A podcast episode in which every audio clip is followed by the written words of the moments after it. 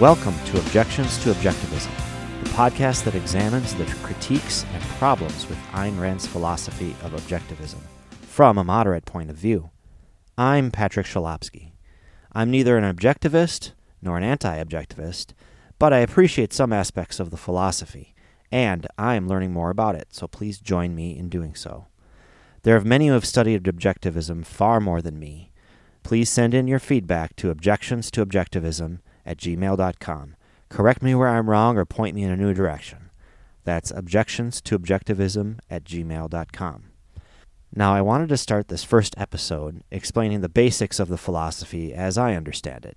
I'm not going to go back to the origination of it, uh, nor do I want to give Ayn Rand's biography. Instead, let's just jump right in. Ayn Rand started with the idea of identity, with Aristotle's law of identity, and she expressed it as A equals A. That existence is existence, that a thing is that thing, that something that we know true about reality is that way. And so from this, we get the, the name of the philosophy, objectivism. That reality, that existence is objective, that it exists apart from the mind of the thinker. It doesn't matter whether I can think about something or not, whether I agree with something or not, whether I believe in something or not. There is a reality, there is something that exists apart from those who can perceive it. So A equals A, things exist, and from existence she derives the rest of her philosophy. So existence to Ayn Rand is about identity. And so when I see A equals A in Ayn Rand's context, I think existence equals identity. And the highest form of existence for Ayn Rand is man. Of course, animals have an existence, inanimate things have an existence. But man to Ayn Rand is an end in himself. And for man to exist is the point of man's life.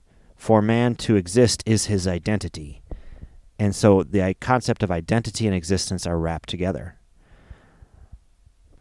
It is right for man to do anything that enhances his existence, that furthers his existence, because that is his identity. For Ayn Rand, the purpose of man was to live and to be. A equals A. Man is an end in himself.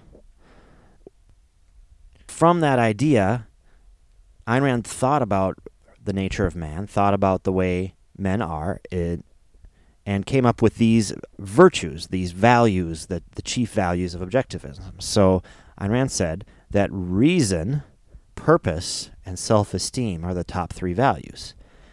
And try to think through why she came up with this. So, reason is the way to think, to have higher order abstract thought. Rand saw that animals didn't have this capability, and so it was special about man. It was unique to man's identity, unique to man's existence, that men were able to reason, that each individual person was able to think and to choose to go into higher order thought. Now, it's key to note that not all men reason and use this higher order thought all the time. So Ayn Rand believed strongly that that we have to choose to reason, that we have to choose to exercise our higher order thought. And when we do, we survive, we thrive, we enhance our life, we enhance our existence. And so for Ayn Rand, that is the highest value to enhance our existence. That is consistent with our identity, and that is a good thing. And so the other two values she presented, the, the next is purpose. By using our reason, we can achieve a purpose.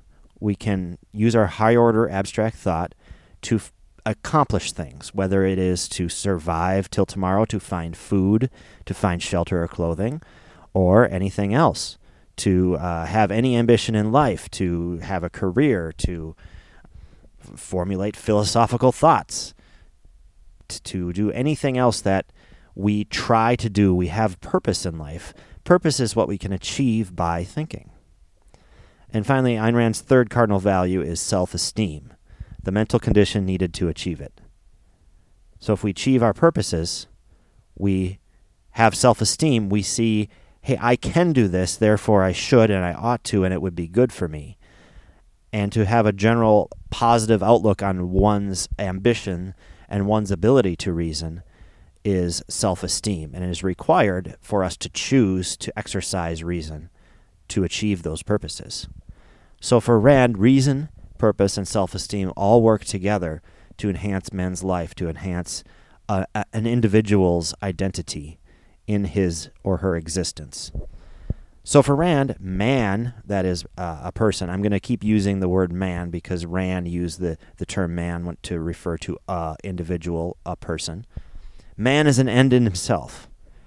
It is not uh, that man exists for other purposes, the purposes of God or the purposes of uh, his fellow men, other people, or all of society or the collective. Because man is an end in himself, according to Rand, the rational self interest is the highest motive a man can have. For me to rationally promote my self interest, for me to avoid self sacrifice, to avoid uh, pure altruism, to think of myself, but rationally, is the greatest virtue. And thus, anything that rips me away from that, such as self sacrifice and pure altruism, where I'm doing something not for me, but for someone else or for the good of many others, that is of greatest vice to Ayn Rand. And here's where we begin to um, see the objections creep up. A lot of people object to this, and we'll get into that in future episodes.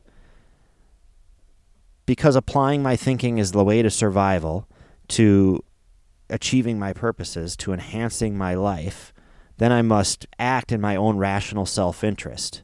And the key word here is rational. It's not just do whatever you want, it's do whatever enhances your self interest, your life, your identity.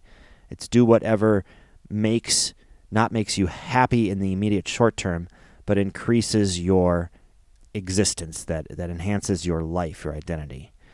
These are all means to achieving individual happiness. Everyone wants happiness. Rand asserted that as, as obvious. But what does happiness mean to us? So for Rand, happiness meant achieving our values. If we have rational self interest, if I hold these the values that are derived from my existence, from my identity, it will bring about joy because I'm living in accordance with my values. I'm living in, in something that's not contradictory. And I'm living in the real world. I'm living an objective, true, good life. So if I'm living in accordance with my values and they're non contradictory and they match up with reality, they're not, um, they're not false, and they are not merely subjectively true, but objectively true, then I should have a life of increasing joy and happiness. And so for Rand, reason, rational self interest, achieving purpose, and having self esteem to do so is the heart of her philosophy.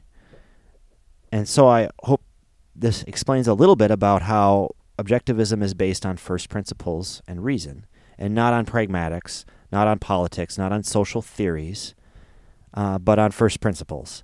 And whether you agree with not with these first principles and whether you agree with the chain of logic that brought us here, this is what Rand thought. And I think the objections to this is what I hope to explore in the rest of this podcast. Rand summarized her philosophy in a short uh, two or three minute statement that you can look up online, but then she even summarized it even shorter with the final words of John Galt in his speech in part three of Atlas Shrugged, where he said, I will not live for the sake of another man, nor ask another man to live for mine. It's a highly moral philosophy. There are many aspects of morality that Rand explores in her in her books and in her articles. Uh, but let me go through a little bit of the consequences. Here are some of the consequences that come out of objectivism. Rand advocates uh, laissez faire economics, uh, economics of equal traders. Rand advocates the non aggression principle. So that says that no one should initiate force against another. Um, you can see how those two go hand in hand because if I'm equally trading with you and, and the economics is always free and voluntary, if we agree, then I'm not forcing you to give me anything of yours, nor are you forcing me to give anything to you. A consequence of objectivism is, I would say, is a minarchist government.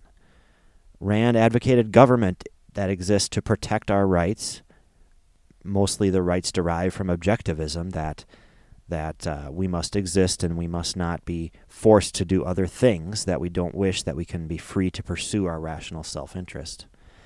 Uh, she advocated government to settle disputes such as lawsuits um, and to pr- protect from aggression, which included um, military defense and also courts to settle both civil lawsuits and criminal uh, behaviors. When I when I initiate force against you, I can be held accountable by the law administered by the government.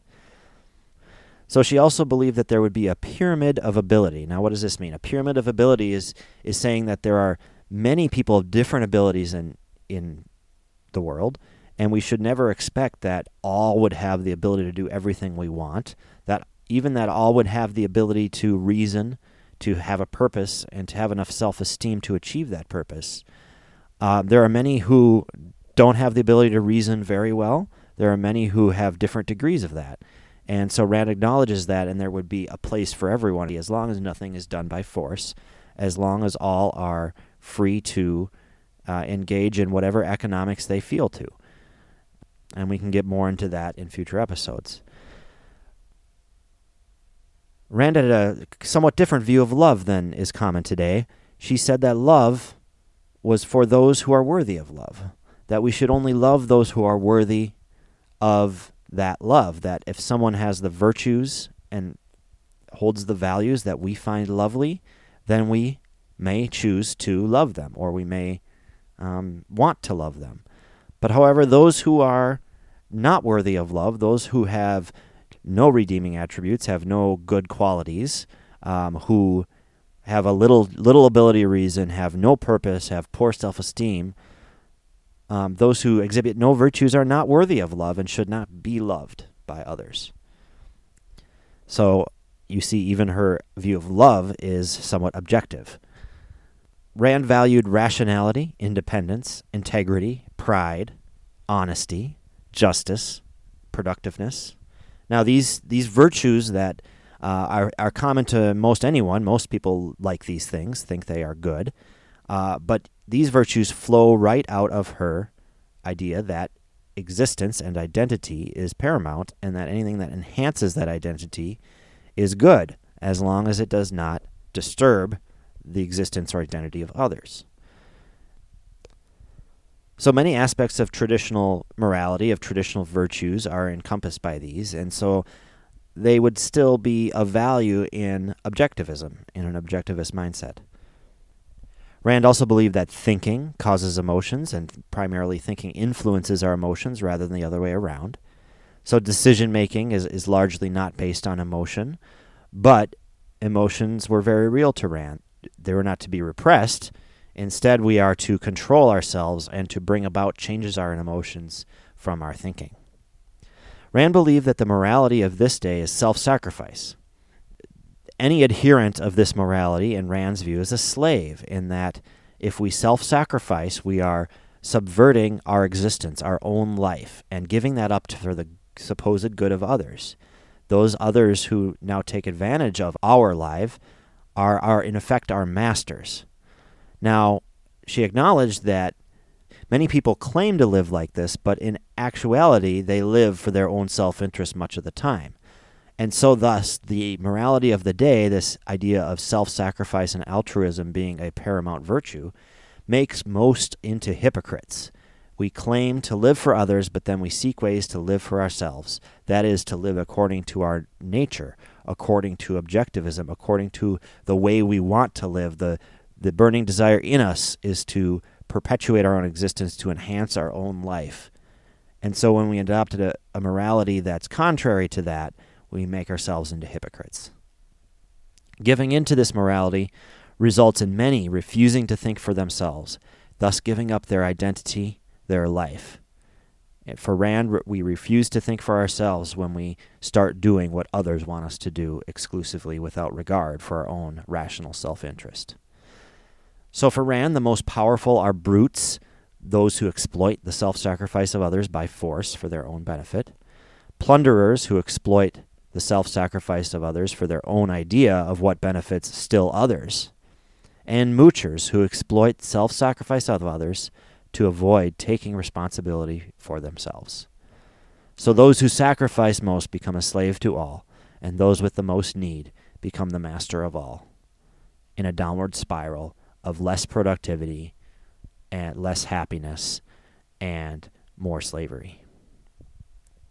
So I hope that gives you an idea of the basics of objectivism as I understand it. That's the way I understand it. Now, there may be some things about objectivism that you think I missed. If there are, please let me know at objections to objectivism at gmail.com. And as I was explaining those, you probably thought of things, well, that's not right, or I don't think, I don't like that at all. Those are the objections that this podcast is going to get into. So please send those in as well.